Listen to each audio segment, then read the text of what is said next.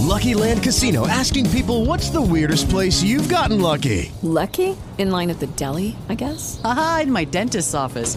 More than once, actually. Do I have to say? Yes, you do. In the car before my kids' PTA meeting. Really? Yes. Excuse me, what's the weirdest place you've gotten lucky? I never win and tell. Well, there you have it. You can get lucky anywhere playing at LuckyLandSlots.com. Play for free right now. Are you feeling lucky? No purchase necessary. Void where prohibited by law. 18 plus. Terms and conditions apply. See website for details. Hi, uh, my name's Chris Owens. I played uh, Jeffrey Spender on the X Files, and uh, I'm happy to be talking on the X Cast.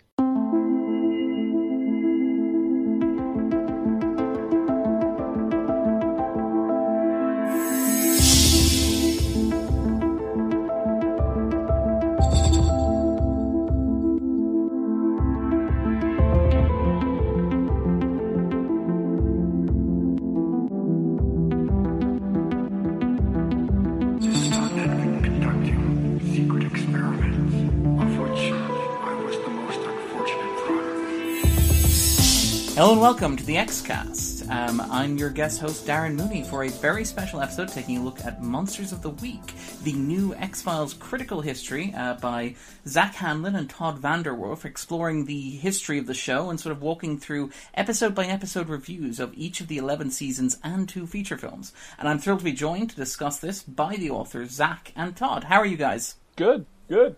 I'm I'm quite well.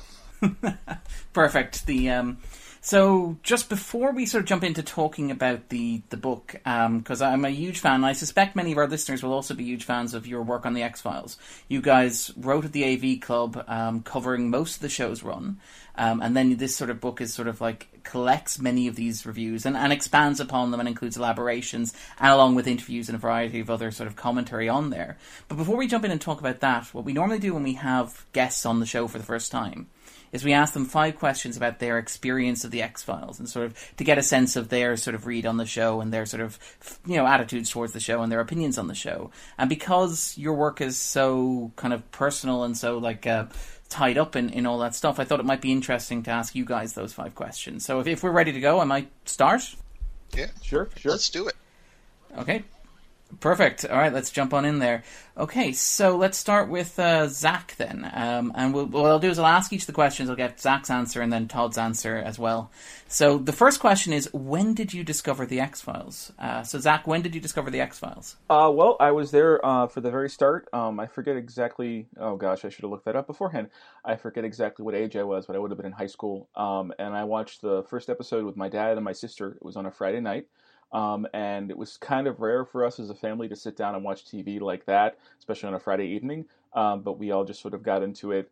Um, it's the sort of show where I can't specifically remember remember watching it and just like having a moment where it's like I just sat up and go wow. But I do remember liking it from the start, and we just sort of became like a family, kind of a family routine in our house. Um, my mom never got into it because she was never really into like the sci-fi or creepy stuff. But I think we watched together. We must have watched the first two or three seasons, and I even remember watching um, one of the season finales at a friend's house because it was like kind of a everybody I knew was sort of into it for at least for a while. That's pretty incredible. And that was just for the, the first couple of seasons. And then after that, did you watch by yourself? Or did you sort of, was it like a, you left home and continued watching? Did it, did it remain a sort of a family thing after that point? I think it kind of fell out after a while. Like it just, it's hard, especially with a show that runs that long and goes over. Because eventually it switched to Sunday nights. I think we we kept up with it for a little while after that. But um, I remember specifically, um, I kept watching it long after kind of my my dad and my sister kind of uh, went their separate ways. Well, I mean, with the show, they didn't actually get went their separate ways. Um, but I uh, I remember specifically, and I, I mentioned this in one of the reviews, uh, watching the the field where I died, and like watching the first five ten minutes of it, and just being deciding, nope, I am not interested in this, and just not really coming back for a while. And I um I would watch intermittently from that since from then on. But by the time season seven, eight, and nine rolled around, it was very very um, rare for me to sit down and watch them, especially when they aired. Um, which is one of the reasons it was so cool to go through and watch the review these uh, for the AV Club uh, when with Todd and I because it gave me an excuse to go back and actually finally watch some of the stuff that I'd missed, and uh, some of it realizing that I was probably good to have not watched it, and some of it actually like really appreciating it and kind of falling back in love with the show. Uh, great, and actually, yeah, we'll we'll talk maybe a bit about like because the field where I died is is, is one of the, the highlights of the book as well, the review that you wrote about, and sort of the very personal perspective on that. Uh, but Todd, what about yourself? What about your experience? Were you a fan from the beginning? Uh, I was not. So I grew up in an area where we didn't get the Fox television network at all. um, so, like, to watch stuff on Fox, I had to um, use our satellite dish to like pull in a signal from Denver, basically. So like it, I had to really want to watch something to watch it. So X Files was not on my radar at all when it debuted. When I was in, I want to say the eighth grade. Um, this was around season two, season three, somewhere in there. Uh, this this girl I knew and had a, a bit of a crush on was like, you need to watch this show, The X Files. It's the best show on TV, hands down and I was like, oh, okay. And then around this point was also when I was getting into The Simpsons, so I was like much better at pulling in the signal for the Fox network. So the first episode I watched was the Calusari, which is not like one of their greatest episodes. It's perfectly fine. I, I, I reviewed it in the book and thought it was, you know, thoroughly adequate. Um, and uh, I, I, watched that and was like, this is interesting. And I kind of watched off and on over the course of however long it was in, into season three. Um, and at that point, I saw. Um, I, at that point, I saw Jose Chung's from Outer Space, and that was the the episode that made me a huge fan of the show, and it's, it's still one of the best TV episodes I've ever seen.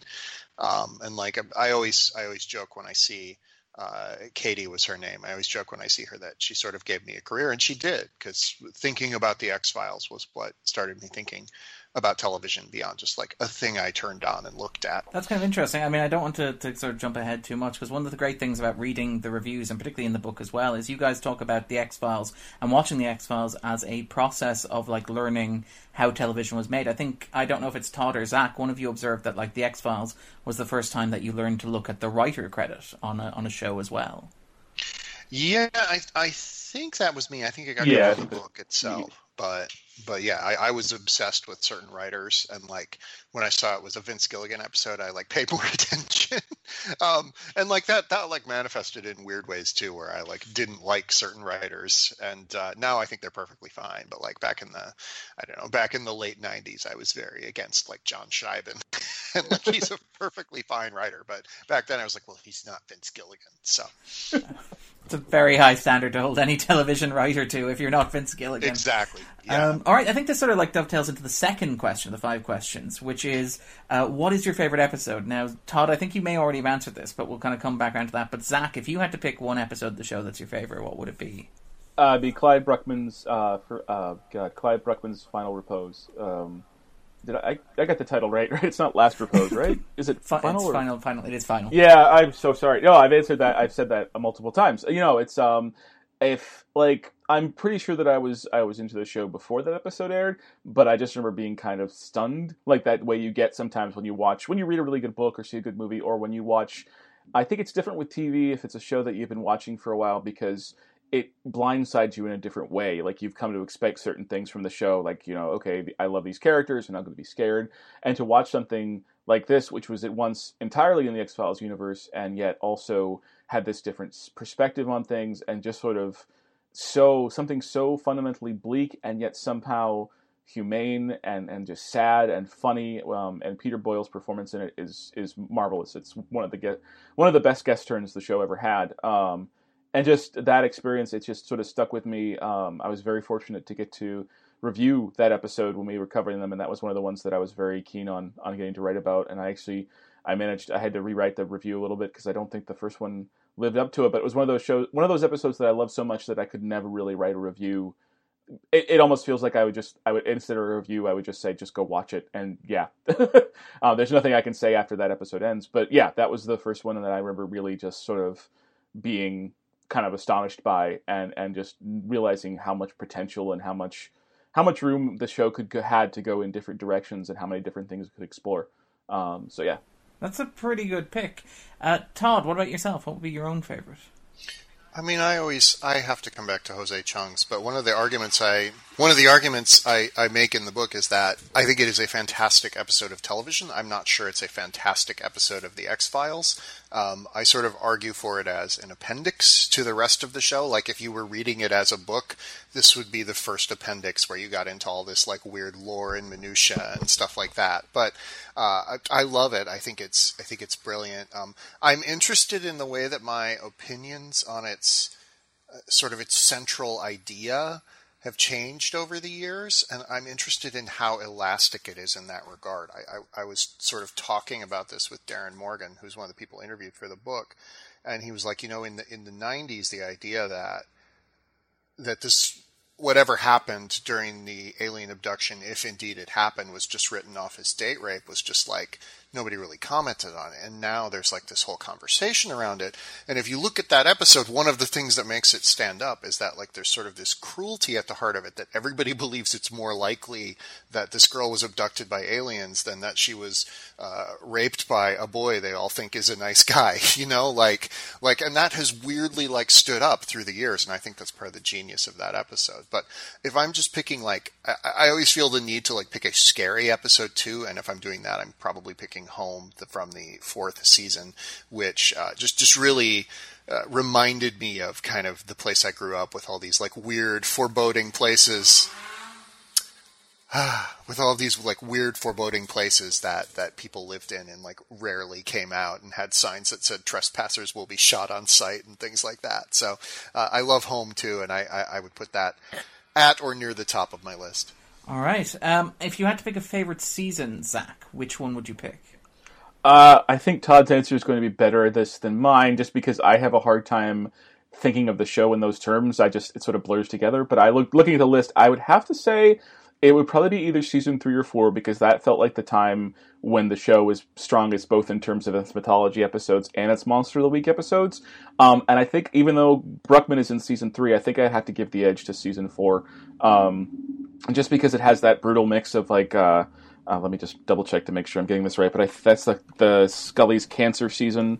Yes, um, uh, Memento yeah, and stuff like that. Yeah, and I, I, love I love Never Again. It's one of my favorite episodes about their relationship. Uh, it has Paper Hearts. It has um, it has just so much good stuff in it, and Small Potatoes, and um, the field the field where I died, and Home. It just it feels very, and it feels very much like the show at its best was able to mix those like just sort of the it managed to mix the um, the intensity and forward momentum of the mythology episodes with really tight, cohesive uh, Monster of the Week pieces.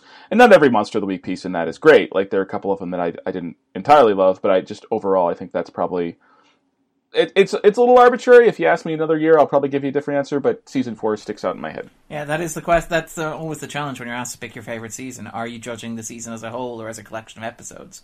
And it's kind of almost harder to do now. I think when you look at TV as sort of like a novelistic form. But what about yourself, Todd? What would be your favorite?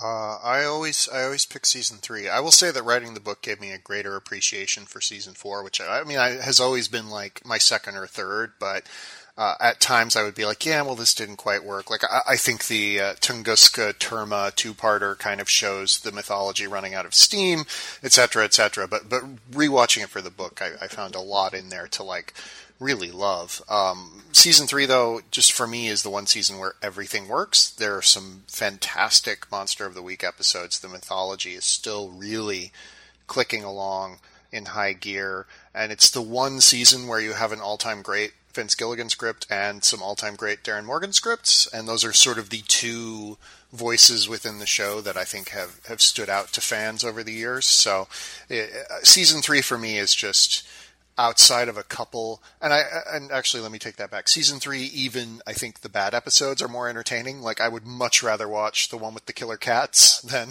a lot of the shows bad episodes because it's it's just like it's a fun bad episode as opposed to something like um, Sanguinarium from season four, which is just sort of dreary and bloody for the sake of being dreary and bloody. So yeah, I, I, I think I'm always going to say season three, and then my my number two will probably change. I'm half tempted to ask what your number two is. I know it's not the question, but I'm kind of curious now.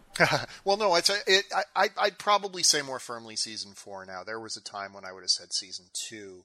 Uh, I think season two has a lot of great stuff in it, and I know people who who really love that season. But but season two to me kind of lacks a couple of the things that season three and season four do at such a such a high level. And in particular, I think the uh, the way that season three and season four give Mulder and Scully kind of a personal stake in everything that's happening. Season two lacks that a little bit. There are too many episodes where they're just sort of like shuttled around by the plot, and sometimes they're fun, but most of the time that gets kind of uh, wearing. All right. Um, the fourth of the five questions then is who is your favorite character? And it could be anybody. It could be Mulder, it could be Scully, it could be the Smoking Man, it could be Clyde Bruckman, it can be one of Darin Morgan's wonderful eccentric minor characters. So, Zach, if you had to pick a favorite character on the show, who would it be? Oh boy. Um.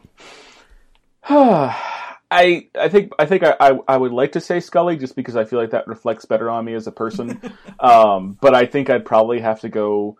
It's boring, but I'd have to go with Mulder just because Mulder is the character that I kind of connected with for the longest over the course of the show, and just the just watching him like I feel like he has.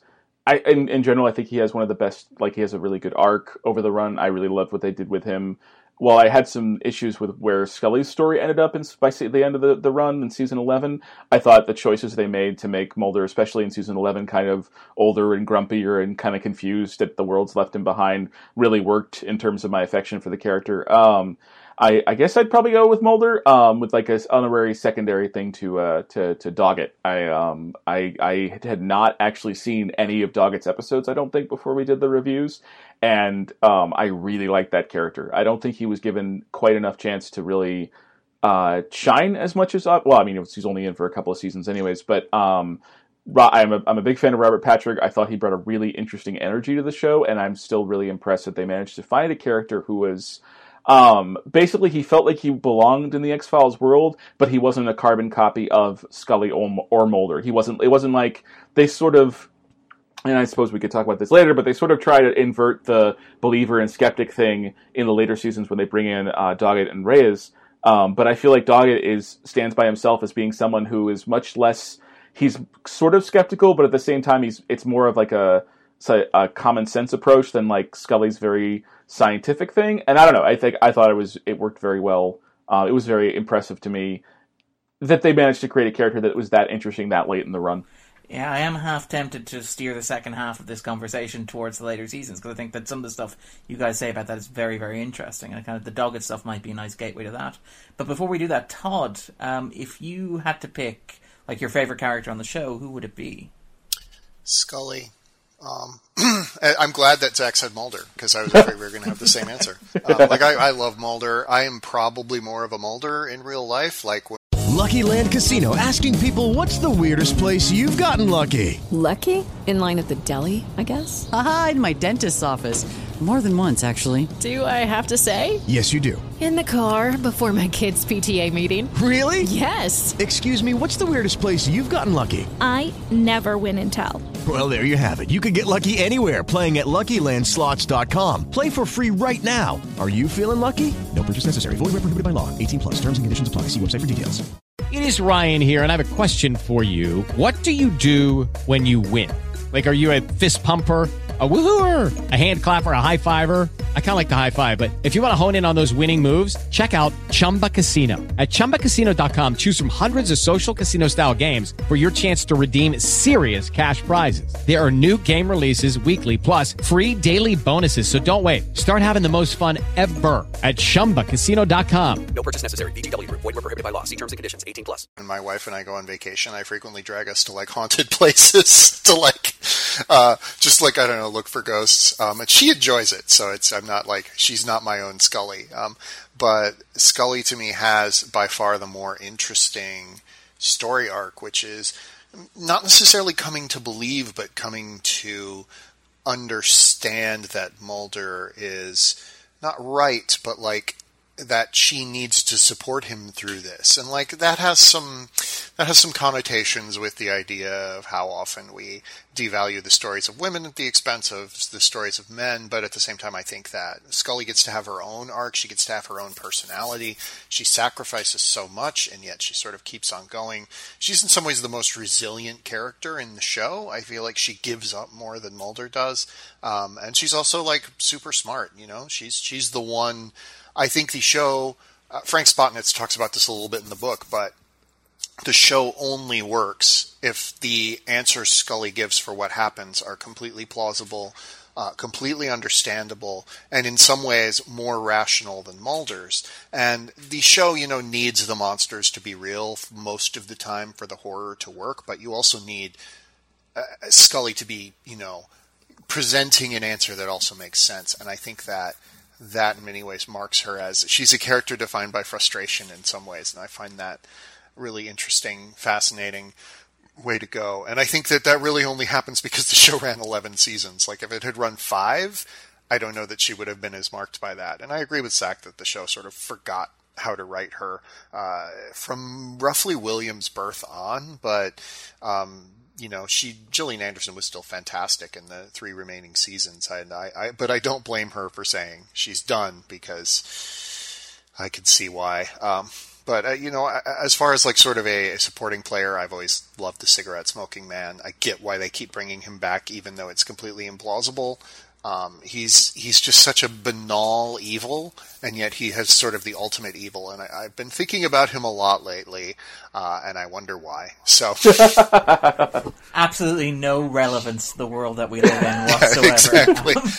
but um, okay, and if you had to pick, final question here, but uh, Zach, if you had to pick a favorite moment from the entirety of the series, now it can be a, a long scene, it can be a short exchange, it can be a single line of dialogue. If you had to pick one moment from the entire run of the X Files, what would it be? What would be your favorite?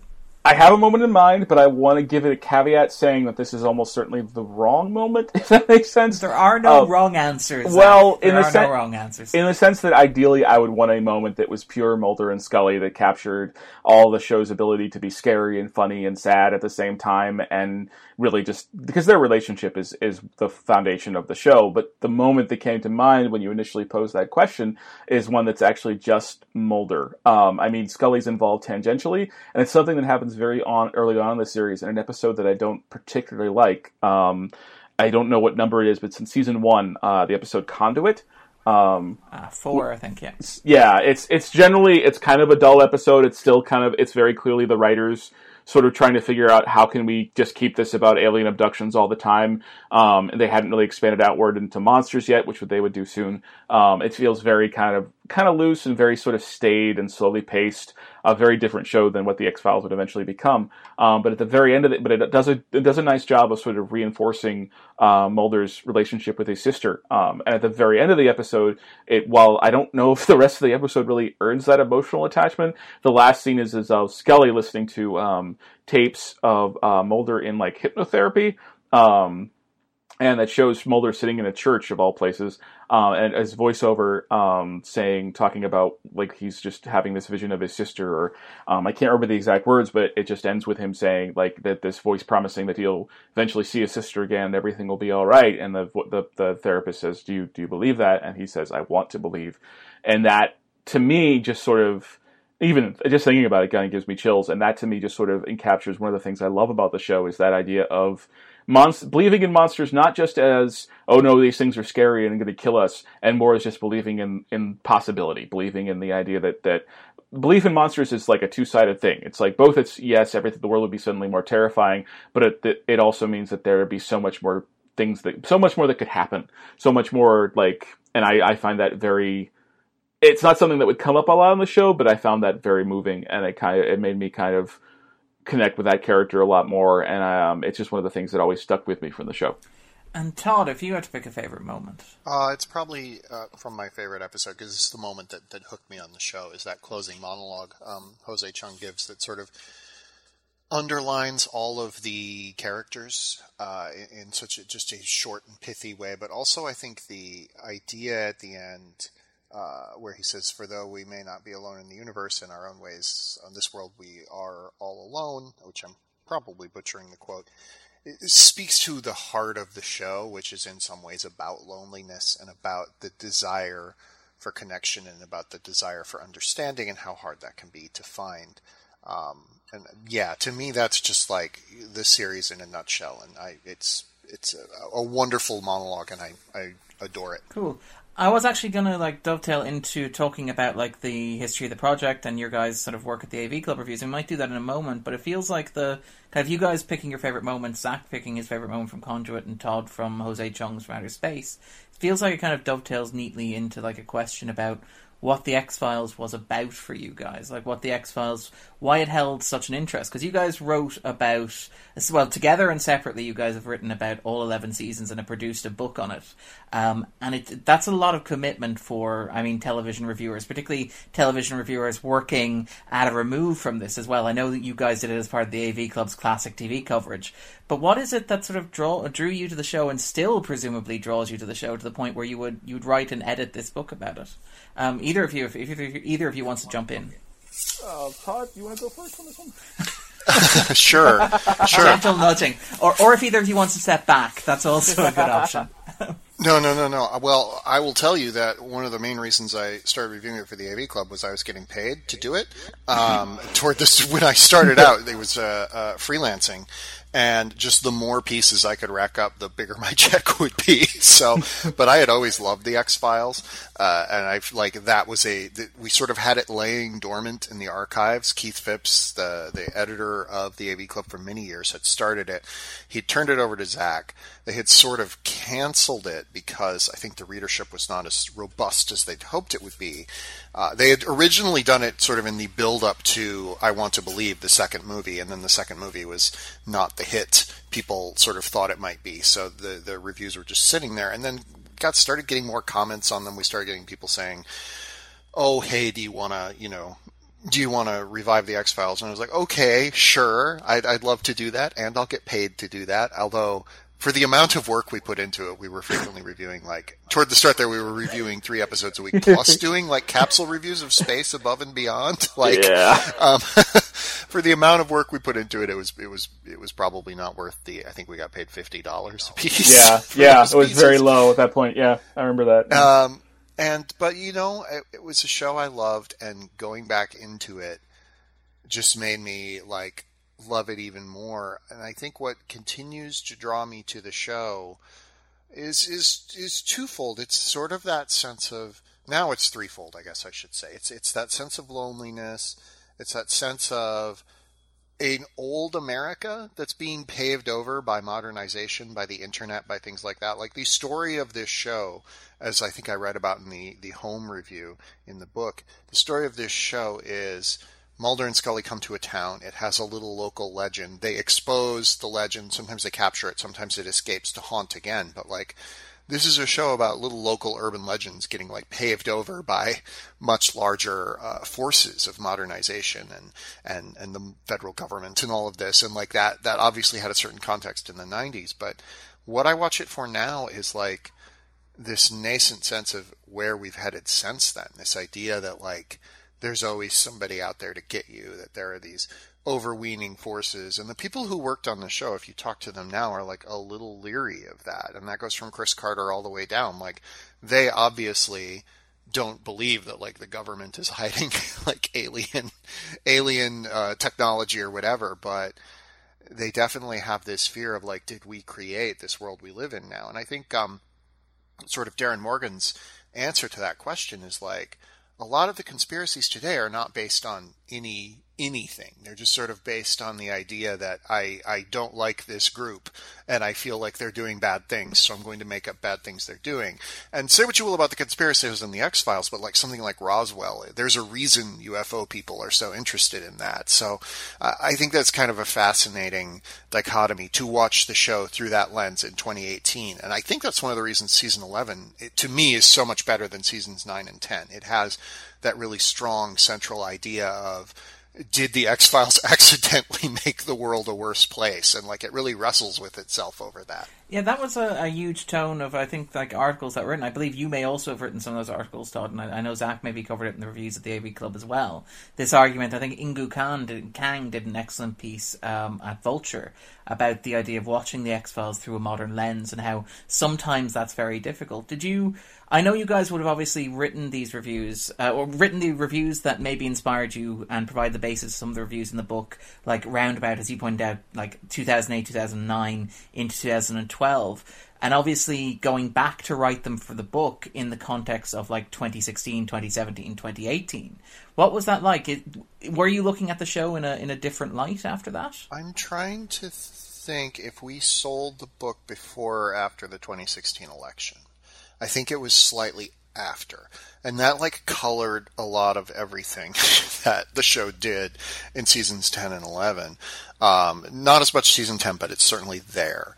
Uh, especially in the the mythology episodes, which are messy, but try to sort of like deal with the idea of Alex Jones and all of this, and not quite as well as they might, but uh, they're at least grappling with it. And then, of course, it definitely uh, it definitely influenced season eleven. So that's the thing about this show, and the thing that marks it to me as a great television show is its meaning shifts with the times, and it, it's comfortably elastic enough to do that. Like I think the piece you're referring to that Ingu wrote, Inkoo wrote was um, that uh, sort of about Scully as a feminist, like a feminist landmark in the 90s, and now she feels a little bit less like that, and how that's happened, and how that's changed, and how the show has written her, and like and yet it can still sort of stand up to both readings, and I find that fascinating. There are not a lot of TV shows that escape their era in the way that the X Files has, and like I honestly, if you we'd been talking about this ten years ago, I would say it was sort of consigned to that era, but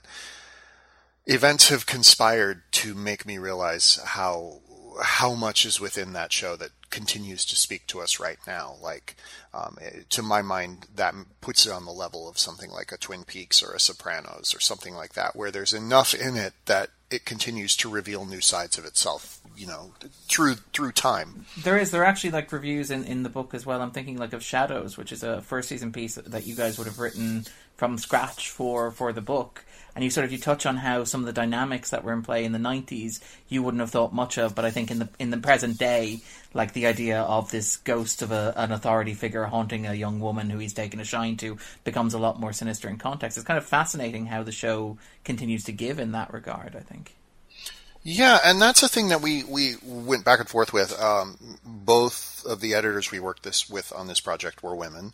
Um, Zach and I, you know, you can tell from hearing us. Um, it, like that uh, was interesting because the two things about the show that I think in this age people are more sensitive to are sort of its depiction of race which was always very well meaning, but also always very clearly written by like white guys in, in sitting in a room. um, and its depiction of kind of, uh, you'd say gender politics issues, things like sexual assault, rape, stuff like that, which was often used as like mere plot fodder, sometimes in ways that were really compelling and interesting, and sometimes in ways that were not. And I think like one of the big reasons that uh, the longest review I wrote for the book was Postmodern Prometheus, is because I'm sort of wrestling with my love for that episode in light of the fact that it contains some really disturbing elements that the, I don't. A lot of people don't feel the episode thoroughly interrogates. I kind of do, um, and I won't get into it because that would be like a 15 minute monologue. But uh, it, to me, like yes, it, it's it, it's certainly something worth grappling with, and I, I, kind of like that about the show. But I know that Zach like had some reviews where he had that happen as well, maybe around different issues. So I'll, I'll throw it to him. Oh yeah, I had um there was there was one uh one in particular. Well, actually, the, two of them stand out for me. I forget the title for one of them was about the the vamp the creature that that stole pigmentation. Oh, um, uh, Teliko. Yeah, that one. It wasn't. A, I didn't particularly like the episode even at the time that I was reviewing it, but it was one of those frustrating efforts to attempts where I sort of tried to wrestle with it. And I'll be honest, I'm always a little bit nervous about doing stuff like that. Not because I don't think it needs to be done or that it, it like it should definitely be addressed. I just am always unsure of my own ability to address it, and I'm always very worried about about stepping on people or or expressing myself in ways that turns out to be yeah. um, either misinterpreted or intent or just bad or just wrong because I don't really understand things because I grew up in a small town in Maine, um, and I am a cisgendered white male. So you know, um, you don't know everything. Um, nobody does, but you know even less than you used, thought you used to. Um, and and that was one that I, I tried to deal with a little bit more. Again, I don't really think I, I got into it as much, um, especially in an episode like that, which just isn't I feel like if it had been a stronger episode, it might have been worth discussing a little bit more. But when an episode is weak for other reasons, um, it's it becomes much easier to sort of just say, yeah, this stuff is here, and it could have been used better, but it's just not a very good hour of television, so you just kind of have to move on. Um, and the other big one that stuck out for me, I think there might have been more. There's like stuff here and there, like stuff in season 11 with the horrible reveal that, that apparently the cigarette smoking man had impregnated Scully with science, alien science, um, which is just no. Um, but uh, the the other one that really sticks out to me, especially in terms of uh, working with an editor, was um, the episode Gender Bender, which just from the title alone um, uh, raises certain warning flags. And I remember that was one of the first reviews of the show I ever wrote. Um, I think it was either the second or third week after I took over for Keith. Um, and I remember at the time really just enjoying it because I, it was one of the ones I remembered from as when I was a kid and just thinking it kind of captured the sort of weird vibe of the show and like lots of neat, like just eerie, cool stuff. Um, and then when I revisited the review, I just sort of turned it down and sent it in as is. And then uh, one of our editors, I think it was Ashley. What's Ashley's last name? Do you remember? Ashley Alberts. Ashley Albert. Um, she kept, she very smartly pointed out this raises some stuff. You need to talk about this, um, and I really appreciate the fact that she did. Um, we had we had both of our editors, uh, Ashley Albert and Emma Roberts. Jacobs. Jake. Oh my God, I'm sorry. I'm terrible at names. it's not a matter of disrespect. With the Lucky Land slots, you can get lucky just about anywhere. This is your captain speaking. Uh, we've got clear runway and the weather's fine, but we're just going to circle up here a while and uh, get lucky. No, no, nothing like that. It's just these cash prizes add up quick. So I suggest you sit back, keep your tray table upright, and start getting lucky. Play for free at LuckyLandSlots.com. Are you feeling lucky? No purchase necessary. Void where prohibited by law. 18 plus terms and conditions apply. See website for details. Hey guys, it is Ryan. I'm not sure if you know this about me, but I'm a bit of a fun fanatic when I can. I like to work, but I like fun too. It's a thing. And now the truth is out there. I can tell you about my favorite place to have fun Chumba Casino. They have hundreds of social casino style games to choose from, with new games released each week. You can play for free anytime, anywhere. And each day brings a new chance to collect daily bonuses. So join me in the fun. Sign up now at chumbacasino.com. No purchase necessary. Group. Void were prohibited by law. See terms and conditions. 18 plus. It's a matter of me just having a Swiss cheese brain. Um, pushed us both uh, in several several occasions, and um, with that episode in particular, I I don't again, it's not like I didn't I wasn't writing a thesis because I am not neither qualified nor capable of writing a thesis on those subjects. But the very least, I tried to point out that I still think it's a pretty strong episode just in terms of structure and pacing. Um, it's pretty engaging and weird, but it also some of the things that it does are some of the things that, that sort of to me are kind of indicative of a lot of the, the show's sort of problems when it comes to issues like that is that it's less consciously hurt, hurtful and more like people who didn't realize that they should have been taking these issues a little more seriously than they did or um, which is something that's very possible and easy to do but it is also very necessary to point out um, because those are things that are typically kind of um, that happen on tv all the time in every sort of art um, so yeah, that was that was something that we sort of tried to tried to wrestle with a bit more. Um, and I won't say it's it's the most. I'm not going to say it's perfect, but I think we just at the very least we did try to engage with those those topics as with as open and respectful mind as we could in the yeah in those contexts. And I think Zach brings up an interesting point, which is uh, kind of in the editorial process, my editors were pushing back against the episode uh, "Badlaa," which involves the uh, the like Indian guy who can crawl up in people's butts. The butt genie. Yeah, that, that's what he's called, I think, by fandom. The butt genie. And like there was sort of like, well, we need to deal with how this is racist and othering, and it is. But at the same time, the episode is so weird and stupid that I don't know that that like you're going to come away from that being like um, drawing conclusions about uh, Indian people or mystics or whatever from watching it. So like there is kind of like you have to control for uh, you know the episode's ultimate uh, thesis, the episode's ultimate message in a way. And granted, it's easy for me to say that as a white person, but like also I, I really I really hope nobody's drawing conclusions about Indian people from Badlaa because like my God.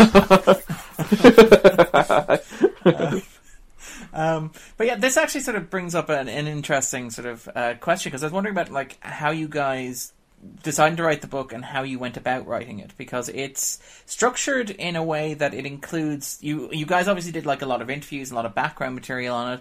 It's structured episode by episode and i'm wondering did you guys settle on that uh, that approach sort of to go episode by episode which always kind of evokes the reviews that so in some of the reviews you would have written for the AV club. Did you ever consider alternate formats? Like for example doing like a holistic thesis statement or taking it season by season or dealing with a theme by theme or even just a collection of essays or was it always going to be like episode by episode like a journey from through the show from beginning to end from the pilot to my struggle for I think it was always going to be episode by episode. Um, we did there were there were there were conversations about it, but when we when they initially when when Emma initially reached out to us, uh, she reached out to Todd, and then they got in touch with me. Um, the it was very much the idea was you have all these reviews already on the AV Club.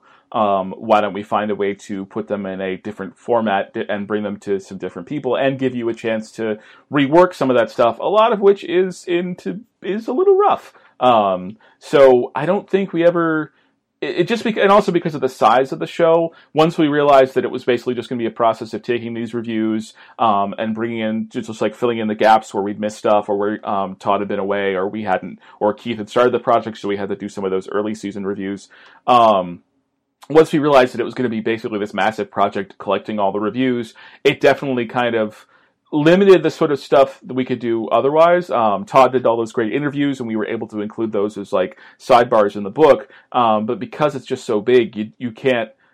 It, it once once that became the main goal, it sort of took over and like kind of put aside any any idea of doing any sort of broader thesis statements or more um, or more kind like it, I there are definitely there's always going to be room for that kind of book as well, um, and it would be interesting to see how that book sort of book would turn out. But it, we, I think we, the, the, the idea was always, um, this was our pitch. These are the, we, we've done most of the work here. So why don't we just try and find a way to reshape it and make it more uh, broadly approachable for a wider audience? Yeah, I think, oh yeah, I, I, um, uh, one thing I will say changed they wanted, you know, Abrams wanted it to fit in with the uh, existing books they've already done, which are reviews of Mad Men by Matt Zoller Seitz and reviews of Breaking Bad by Alan Sepinwall. And those two are collaborating on a book on The Sopranos, which will be out in January. And like, one of the things, so they sort of wanted it to sit on a shelf with those. And one of the things that I think really changed was originally we thought it was going to be about the length of those earlier books, which are both around 250 pages and it is much much longer than that. Uh, we kind of we kind of talked about like some of the lesser episodes just doing more as capsule sized blurbs, and you can see some of that throughout. Some of the episodes are pretty. The reviews have become pretty short, but I am a notorious overwriter, so I feel like I kept driving the project longer and longer. But at the same time, like we got so much great stuff from the interviews. We had, you know, the show kept producing episodes. Like it was a thing where it, the book eventually just had to be as long as it is. And like, uh, I'm really proud of it. I'm really proud that we, we fit as much as we did into those pages. And I, I think that, you know, if it had been 250 pages, maybe it would have been a quicker read, but I think it would have been a lesser book. I think it's, uh, I think it's legitimately a book you can sit down and like read, and that is a thing I never quite expected. And I'm I'm, I'm really glad that they like sort of followed the way that it kept getting longer and longer. And um, if Zach and I ever work on another book again, we'll try and make it a little bit shorter for their sake. yeah. I like that. The, the creative partnership is just sort of, it's just beginning. It's just beginning of blossom. But I will say, actually, Todd, just on, on that, it's, um, I actually think, I, having read the book, I read the book cover to cover this weekend. I think it holds together fantastically. And one of the things I really, really appreciated uh, is that some of my favorite, and I don't, you know, we're, we'll talk in particular about like the way that you wrote it and stuff like that. But some of my favorite like reviews in it are oddly enough like the longer reviews of less popular episodes or the longer reviews of episodes that you guys don't necessarily love. So it, it's it's that you take the space to unpack, say, nothing important happens today, part one and part two, which you devote a considerable amount of space to, despite the fact you imagine that the temptation would be three paragraphs and we're done. And I, I as somebody who read the book and who really really enjoyed it, I really appreciate that you took the time to do that. And I want, I like, I, I went through and, and in the editing process, I read the whole book. I, er, like, I, we did a number of drafts, and most of the time, I just like read my stuff because I, you know, it's a long project. But I went through and read the whole book for one of the times when we were kind of proofing it. And I was amazed at how well it held together, not just like as a collection of reviews, but as the two of us advancing an argument about the show. And like, I'm sure Zach and I would disagree on certain particulars, but it, it really does feel like we have sort of talked about, like, we, we sort of have found a way to advance an argument about the show's importance in the TV canon that, like, uh, really works when you read the book as a whole. That's actually a nice sort of jump into that because I think in I think it's in your introduction, Todd, you make this argument about like how we view television history, and in particular how we tend to have like particular landmarks in there. The two landmarks you mentioned are I think I Love Lucy from the '60s and The Sopranos, like which obviously premiered in late in 1999 during the the seventh season of the X Files.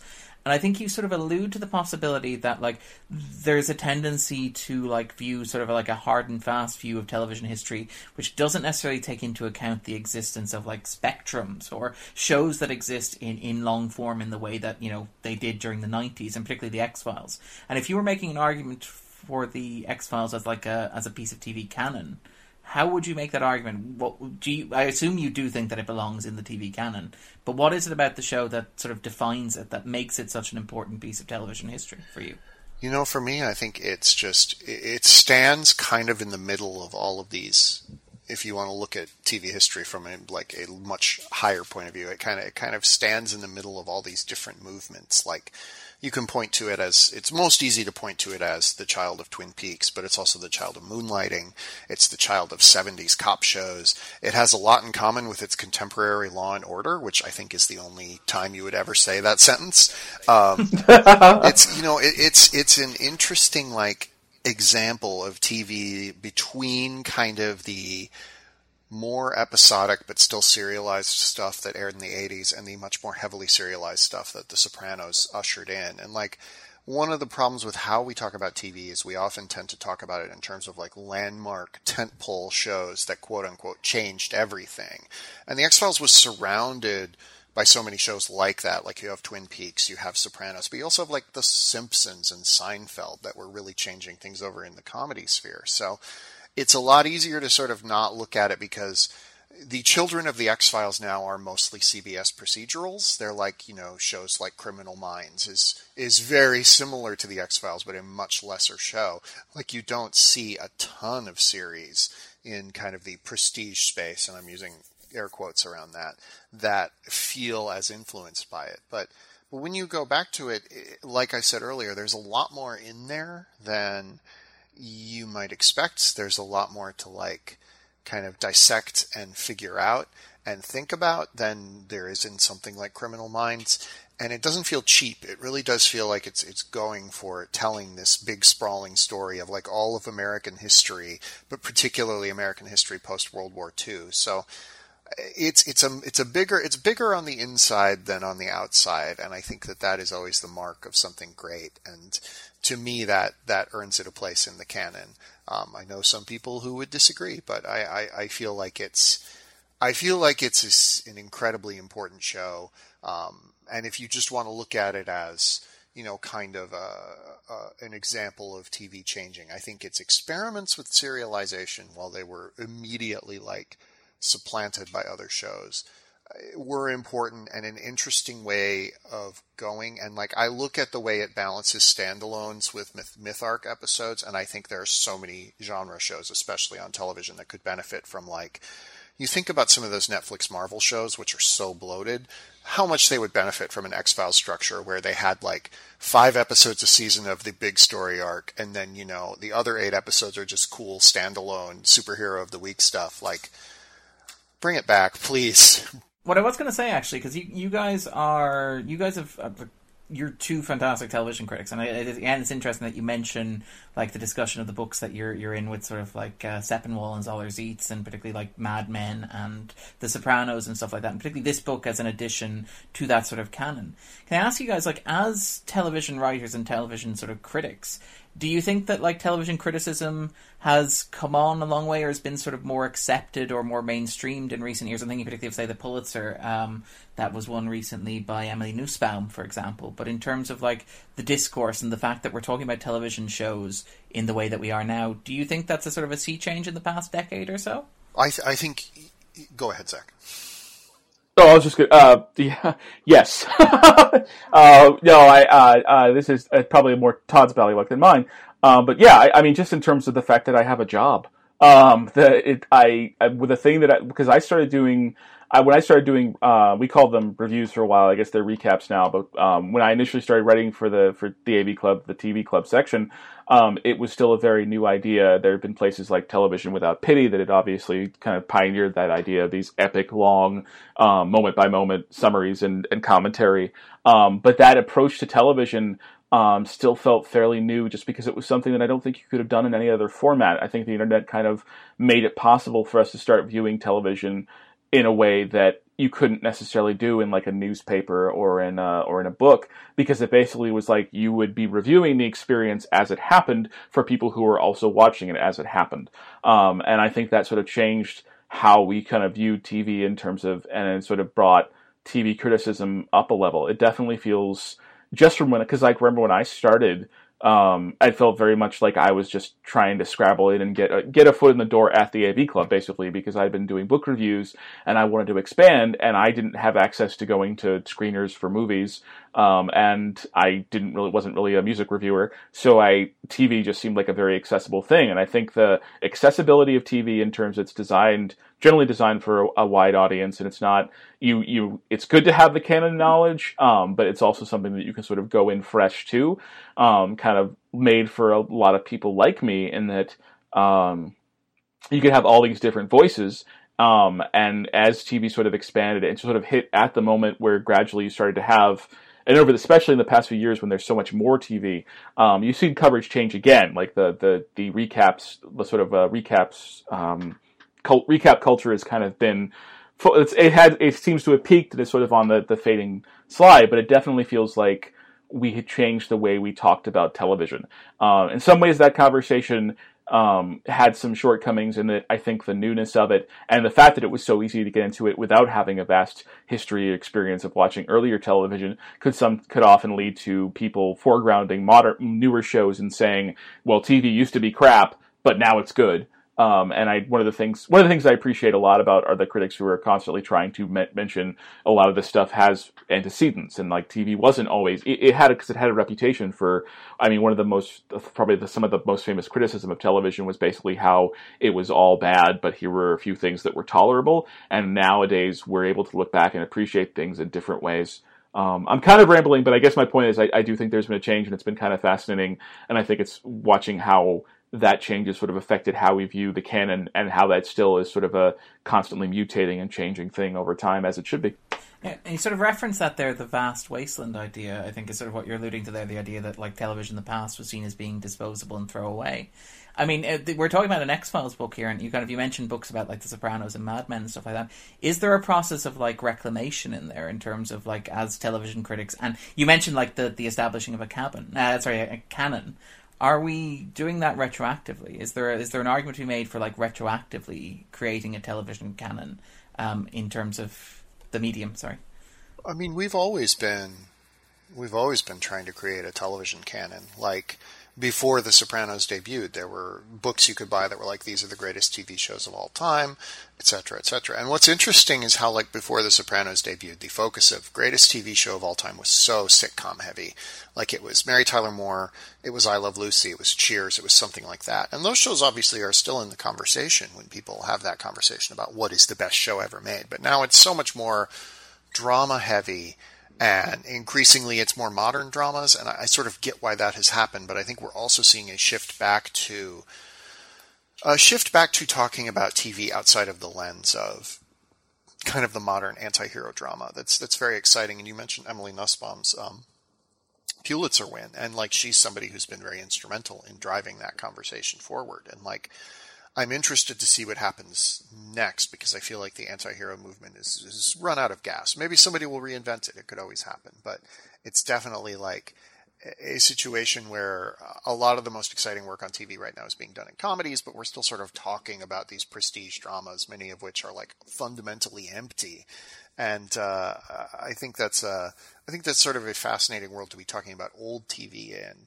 I do wonder when we talk about establishing a canon. I do wonder you know what the market is for books about much older shows. Like I do wonder, like, could you write "I Love Lucy," the complete companion? I mean, clearly some people would buy it, but like, how much, you know, how many of them would there be? And it, it could be even a more obscure show. Like, um, there's this show East Side, West Side, which is this great drama from the 50s that like nobody would buy a book about that except for like me.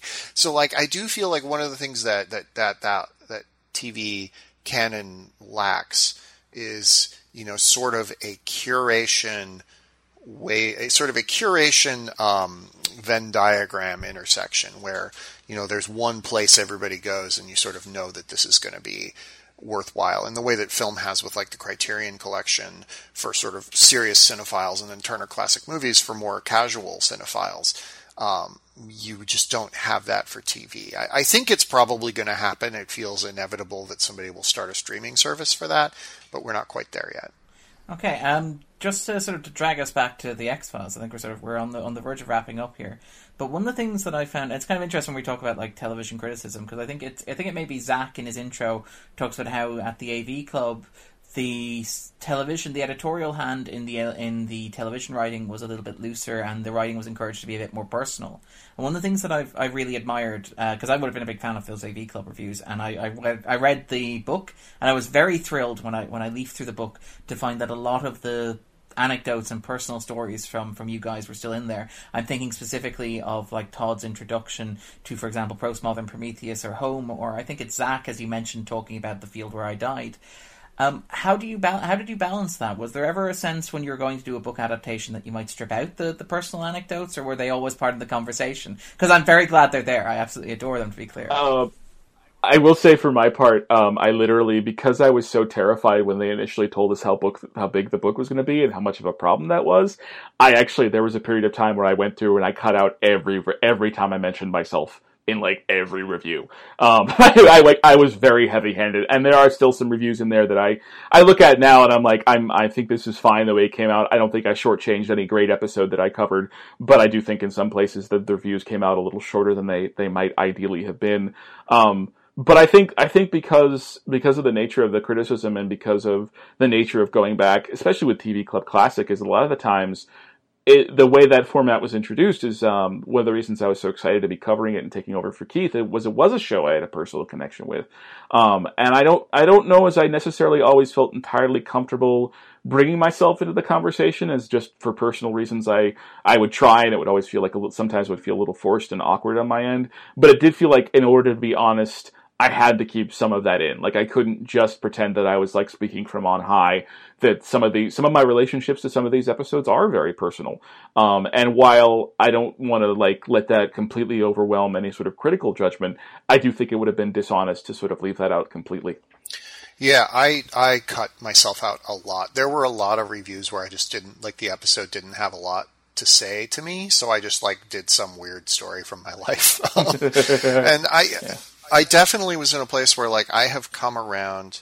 I still love first person criticism. I still think it has a place, but um, just in my job of trying to find new writers, both for the AV Club and now for Vox, I have come across so many people, uh, especially like young white guys who write first person criticism and yet it's all just the same stuff. It's like a story about a time they fought with their dad or something. And like that's great, but a lot of the time it lacks the specificity to really make it matter and to give it the specificity it needs you almost have to ignore the thing you're criticizing and like I find it's much easier to paint with broader strokes. Um, one of the one of the first person stories I kind of fought to keep in the book that ultimately got cut out was um, this story about uh, I opened Jose Chung's with, which was about my earliest memory um, it just it just didn't it didn't tie into the review as well as it needed to to work, and like to make that happen would have required rewriting the review a lot more than I think I was comfortable with. And now I read that review and I'm like, this could be better. I probably should have just started from scratch uh, for how much I love that episode. But like,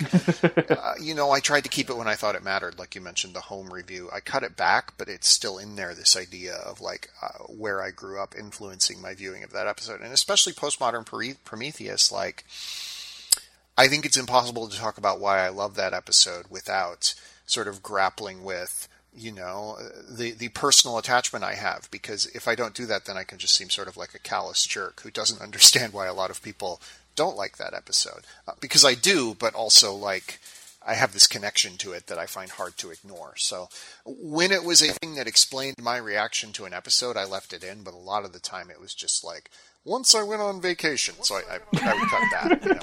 Gotta hit that word count. Um, yeah, yeah. I just uh, just to add a little bit, uh, just because I think it's amusing, is that one of the things is a lot of these reviews, at least for my part, were written uh, very early, very early or very late on a Saturday morning with like an hour or two to get to deadlines, Yeah. and especially some of those later period episodes where there's not a lot going on, and I literally could have just said, "Oh, by the way, this is another unf- unfinished pro- premise," and I, I would just vamp for time um, because you just want to make sure you. It's not the best way to write reviews, but um, I think it's also part of that experience of reading the AV Club stuff at that time because it was sort of a journal. It was almost it was better formed than a journal of the experience would have been, but it also had that sort of feeling of that sort of raw feeling of the, um, you're coming into my head for a little bit, and this is what I'm thinking of at the time, so it sort of worked. But it was one of those things we definitely kept in mind when we were writing the book. And you know, one of the things I want to, this is just a quick aside, like the most fateful thing that ever happened to me was when I came on board at the AV Club. Keith was like, you know, we try not to go over 1200 words, and I heard it as be under 1200 words.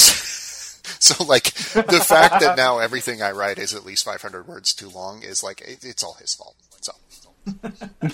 um, just quickly, I, uh, I kind of I was, I was reading the book, um, and I had some sort of like questions about the process. And feel free to tell me this is like a you know you guys work under your own mechanism, and you've got no interest in answering these questions. But I was kind of curious about how you guys divvied up the the reviews. Now I know obviously the stuff you wrote the AV Club, you took a lot of the reviews that you wrote, then edited them down.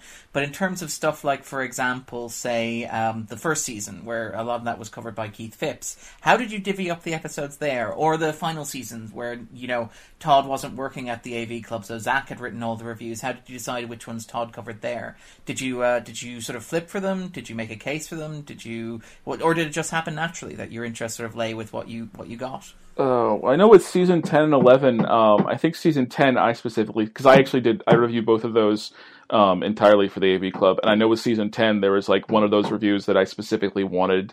Um, like I my review because I get to review that Darin Morgan episode that season, and I was like, I really liked how this turned out, so I would really like to, to keep that. Whereas the season eleven, Todd said specifically he really wanted to write about the Darin Morgan episode.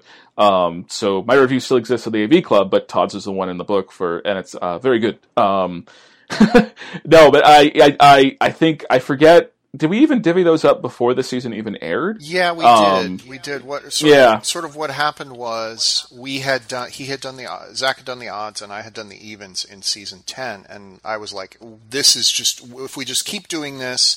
Then you know I'll get the other Darin Morgan episode because we initially when we had done the first four Darin Morgan episodes it worked out that we each got two of them so that that kind of like ended up being a, a neat way to continue with that idea. But then Zach also got the one about the the drones hunting Mulder and Scully, which I wish I had gotten to write about. So Yes, I was very happy about that one. That was a great episode to write about. But I also got to write about this, which I think is a hugely underrated episode. I think it's a very good episode of the show. So uh, just sort of the odds and it just sort of ended up being odds and evens. And I think in season one, I think in season one it was like uh, we just kind of um, pointed to certain episodes. In general, if it was like a mythology episode, I ended up writing about it more often than not, just because that was. I feel like I had stronger feelings about that. Yes, but that's very just, In in season one, and then the first half of season two, it just kind of often ended up being that that you know um, we took an even split, but it was like certain ones that we felt more passionate about or whatever. There was never like a, a lottery or a draft or anything like um, no that. fisticuffs at dawn. um, quick, quick one though. Um, just finally before we wrap up, because one of the interesting things, and it's a, it's a tension within the show, and you discuss it as a tension within the book itself. And the title of the book is Monster of the Week, uh, which is a great title, and obviously everybody's familiar with like the connotations of what it means and stuff like that.